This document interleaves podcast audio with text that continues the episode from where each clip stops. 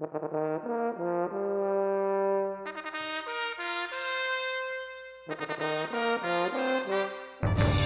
Once and Future Nerd. Book 1 Princes of Jordan. Chapter 4 Monsters.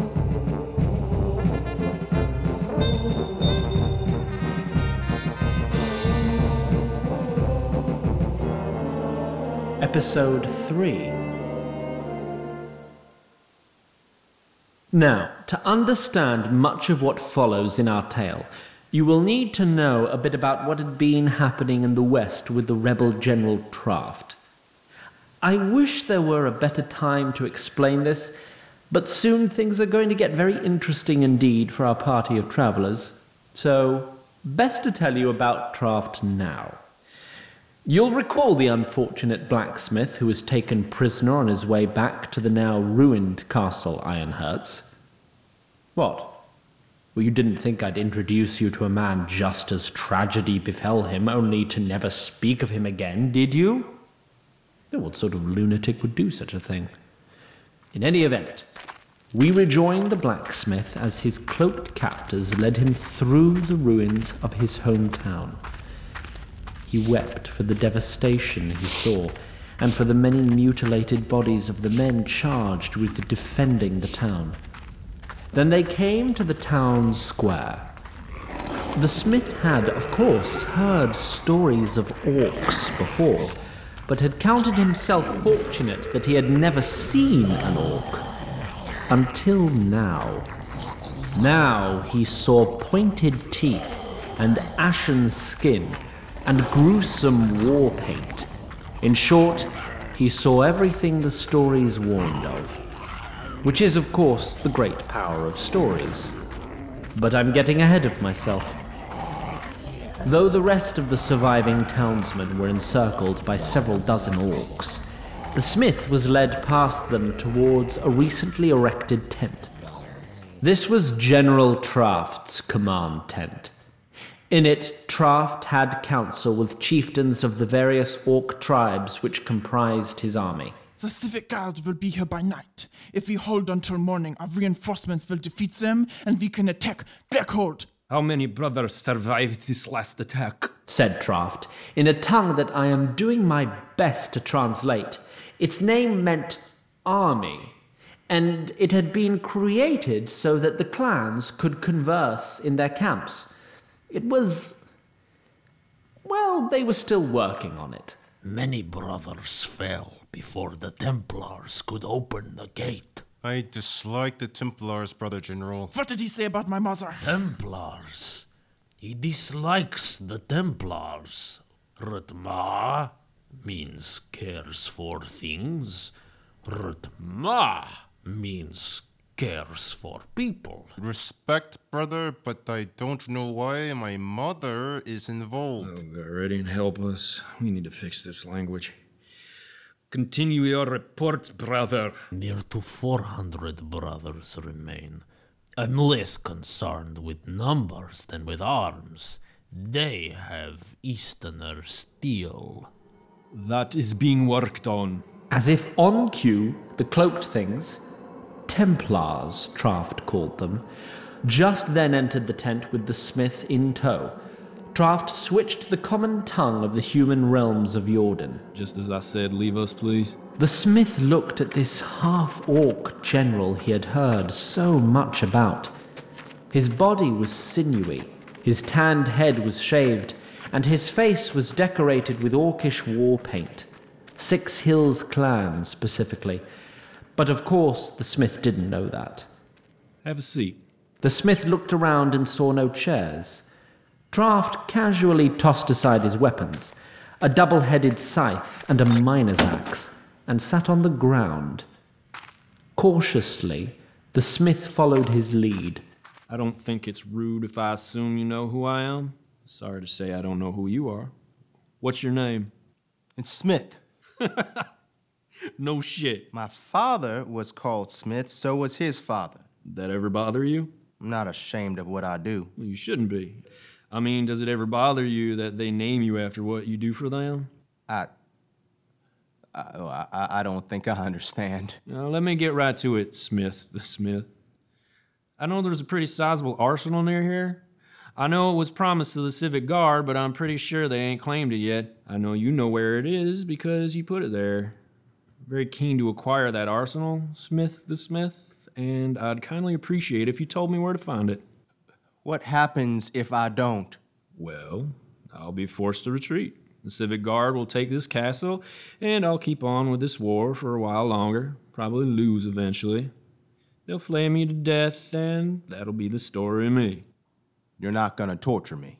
I reckon you'll live out the rest of your days the same as you've been doing. How much they paying you for that arsenal, Smith? Give me a number, maybe I can do better. I'm not gonna betray the realm for some extra gold. You know what alchemy is, Smith the Smith? That's when you make gold out of something else. Right. Out of something more common, or else what's the sense? It's quite the power. No one's ever done it. But they have. The princes of Jordan and their elf overlords have mastered alchemy. They figured out how to turn your sweat into their gold. They use the steel there you break your back to make so they can defend their lands. When they defend their lands, they defend everyone. And how defended do you feel right now? They collect taxes on the lands they hold, don't they? And profit off the fruits of those lands. Do you see any of that profit? And get enough to feed my family. You ain't got a family. You'd already asked about them. When I did, I mean, What happened to them? they returned to Gallatin. If I remember, there was a pretty bad fever swept through the foothills about five or six years ago. It was an orc raid down by the river when they went to get water. I'm sorry to hear that, Smith. You're sorry. Then put a stop to it. Take your monsters back across the mountains where they belong. Why do you think those raids happened, Smith? How should I know? Savages. Do you know how I was conceived, Smith? I wasn't there. But you must have heard tell. Orc raid. Please continue. Tell me what they've said. They say that an, an orc, well, An orc raped my mother, and that's where I came from, right? that's what they say. They were probably around 50 orcs in that raiding party. A Dozen or so got it in their heads to start raping. My father wanted to stop them. He hid my mother, a human woman he didn't know at all, and fought off a dozen of his peers before the chieftain came through and broke up the fight. That's the story she told me on her deathbed. So maybe some orcs have some decency in them. What's your point? My point, Smith the Smith, is to be wary of stories you hear, especially ones that help the powerful stay in power. Those princes I strung up, I asked each of them, Who do you serve? First few thought it'd be brave to say, Gallop down the realm and the king. After I hanged a couple, they started saying they'd serve me or they'd serve whoever I wanted them to. Now that made me real sore. They jumped from serving the people who had power over them most of their lives to serving the man who had power over them right then, namely me. No one thought for half a God's damn second that maybe they should serve someone with less power than them. You see, Smith, everyone in this world has to choose who they're going to serve. Unfortunately, you're going to have to choose a little sooner than you might like. Now Traft straightened up and looked Smith straight in the eyes. They weren't going to pay you for the arsenal, were they? They was going to claim a crisis of the realm and take it all for free. Smith blinked first. That's what I thought. What if you still had a family? You'd be counting on payment for those weapons to feed them.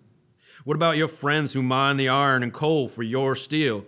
Don't they have families? Shouldn't they see some of the wealth that the princes of Jordan gain with the iron they mine, with the steel you make? Hard work is its own reward. Did Hans Ironheart's wife ever have to go outside the walls to get water? It's a lady's right to be safe in her family's castle. Who gave her that right? Who denied that right to your wife? Gallatin. Smith traced the circle around his heart. Dubious theology aside, how do they hold on to that right? It's just the way things are. What if before I came through here, y'all just marched up to the inner hold and demanded to stay? I imagine they'd tell us to leave. And if you didn't?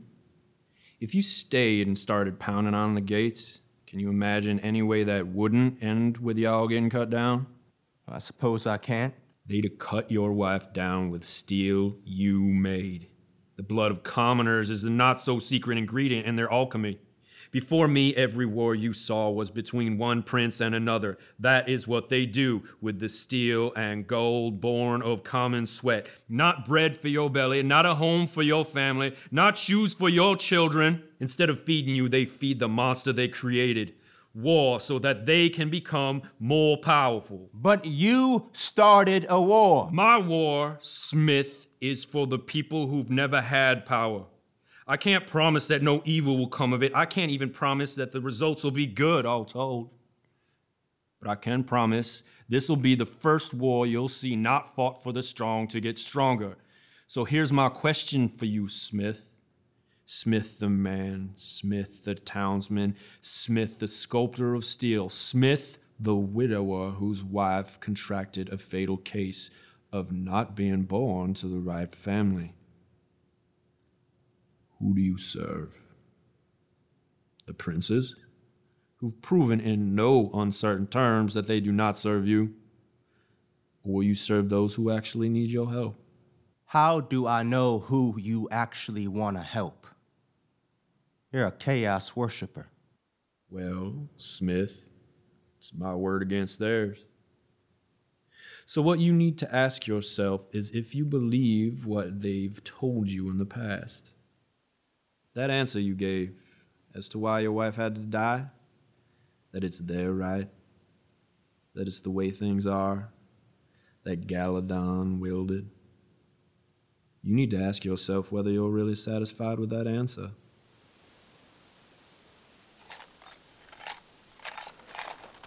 The small detachment of Civic Guard had travelled non stop since dawn. They were relieved finally to reach the hill marked on the map that Smith had given to them when he pledged the weapons. They fumbled around for a while to find the well concealed tarp, and then excitedly pulled it back to reveal an empty hole. Then the ambush came. The realization that haunted these guardsmen in their dying moments was not that orcs had found them, but rather that the orcs who beset them were armed not with stone weapons, but with well made steel.